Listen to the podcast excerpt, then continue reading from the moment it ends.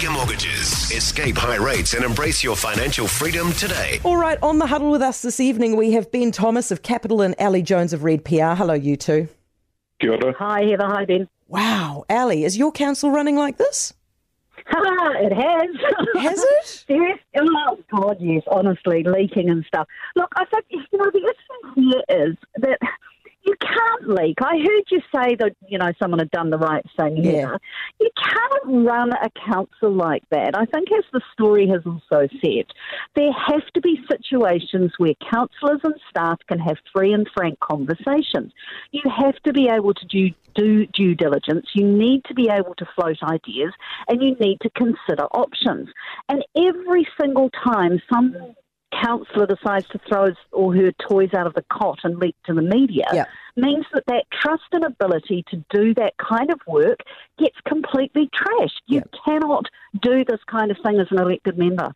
Do you make a difference? Do you, in your mind, see a difference, um, Ali, in leaking, in destructive leaking about people? So, you know, leaking that Tory Whanau did this or that with her time and just kind of like taking people down, and leaking information that you believe as a councillor the ratepayers should know?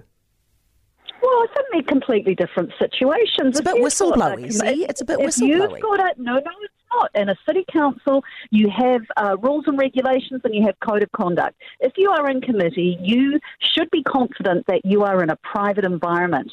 If someone's going to throw their toys out of the cot and leak to the media in a situation like that, how the hell can you feel safe in an environment to do your job? It's, it's just, it's not on. Okay, Ben, what do you think?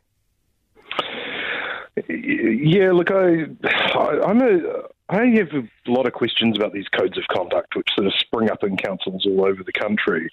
Um, you know, I tend to think that, you know, as an elected member, um, you know, whatever you think of the people who are elected as councillors all across the country, um, you know, they do have this, this sort of mandate from their from, from the people they represent, um, and I'm, I'm not sure it is up to the council organisations, which is where most of these things originate, to kind of you know slap them on the wrist and sort of say you're not allowed to say that. Um, I think in this case, you know, there, you know, it seems like there's commercial sensitivities involved, and I think there is a case to be made for you know, a level of confidence uh, for commercial negotiations. Uh, but then, on the other hand, uh, it seems like a terrible deal.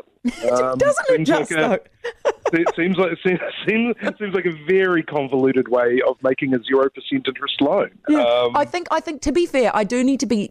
I, it, so it's not entirely zero percent interest because my understanding is that they will pay rent on the land, so it becomes cost neutral to the council. But still, Oh, the yeah, primary problem. So it makes it slightly better.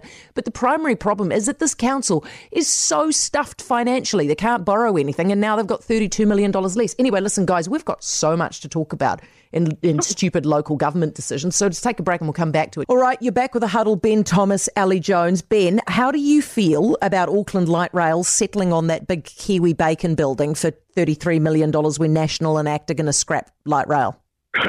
I mean, it is a tough one again in the sense that you know that you know that they're being a little impudent. you know, you know, you know that they're trying to sort of lock it in and kind of you know and say, look. You know, it's it's it's not too hard to brush aside, you know, two hundred million dollars worth of consultants' reports, but it is hard to get rid of a building.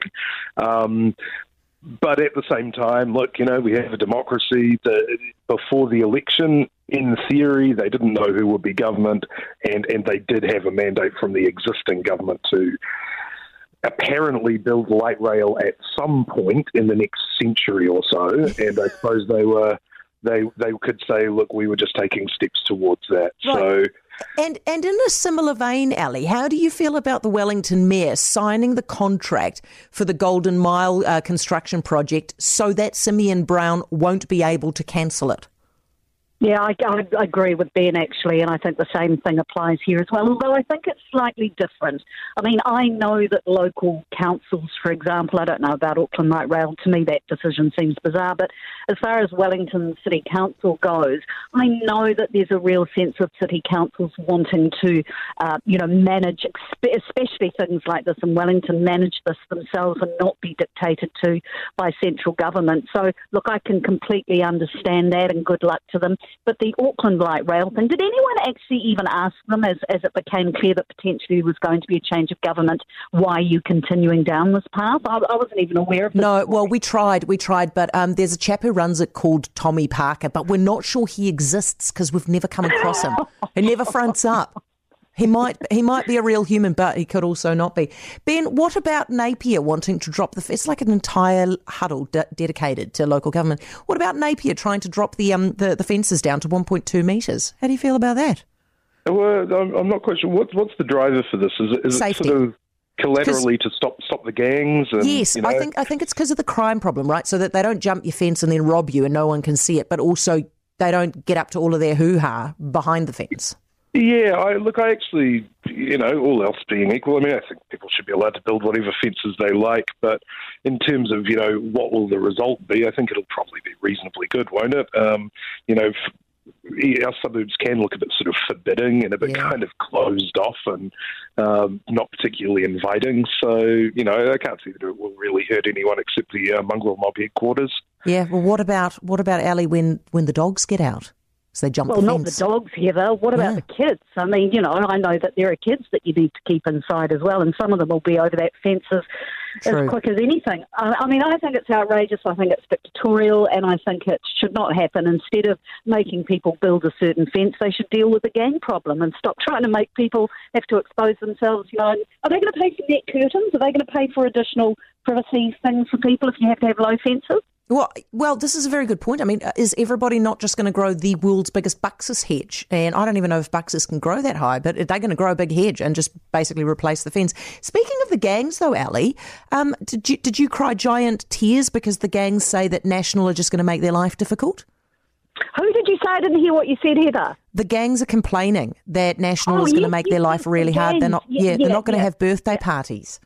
Yeah, yeah, no, that, I mean, that's just nonsense, actually. I was really fascinated by the head of the female chapter of the mongrel mob. She said um, she felt the policies would be making our culture actually illegal to practice. Well, I, you know, if a culture, as she calls it, fosters and supports and encourages criminal activity, then um, maybe they shouldn't be able to practice it. Look, I think it's a good thing. You know, the gangs peddle death and misery, especially around the drugs issue, and it has to be stopped. Ben, you're a more gentle human, I think, than Ali and I. Are you feeling sympathy for the gangs here? Well, look, Sonny Wharepaitu from the mongrel mob kingdom down in the Waikato, he just he just wants to, you know, what make sandwiches and yeah. sort of lead a peaceful life. And then every mm. every sort of six months to a year, whoever there is second in charges tends to get convicted of dealing meth, and then everybody in the gang throws up their arms in horror and didn't know, didn't know about it. How did this happen? Yeah. and, uh, so, you know, like I, I, mean, look, it would be a real shame if this impinged on on their uh, on their lifestyle and their practices. Oh, yeah, okay. So yeah, I see that you, you're a bit softer than us, but not too much. Hey, thank you both of you. Appreciate it. Ben Thomas of Capital, Ali Jones of Red PR. For more from Heather du Plessis-Allen Drive, listen live to News Talk ZB from 4 p.m. weekdays or follow the podcast on iHeartRadio.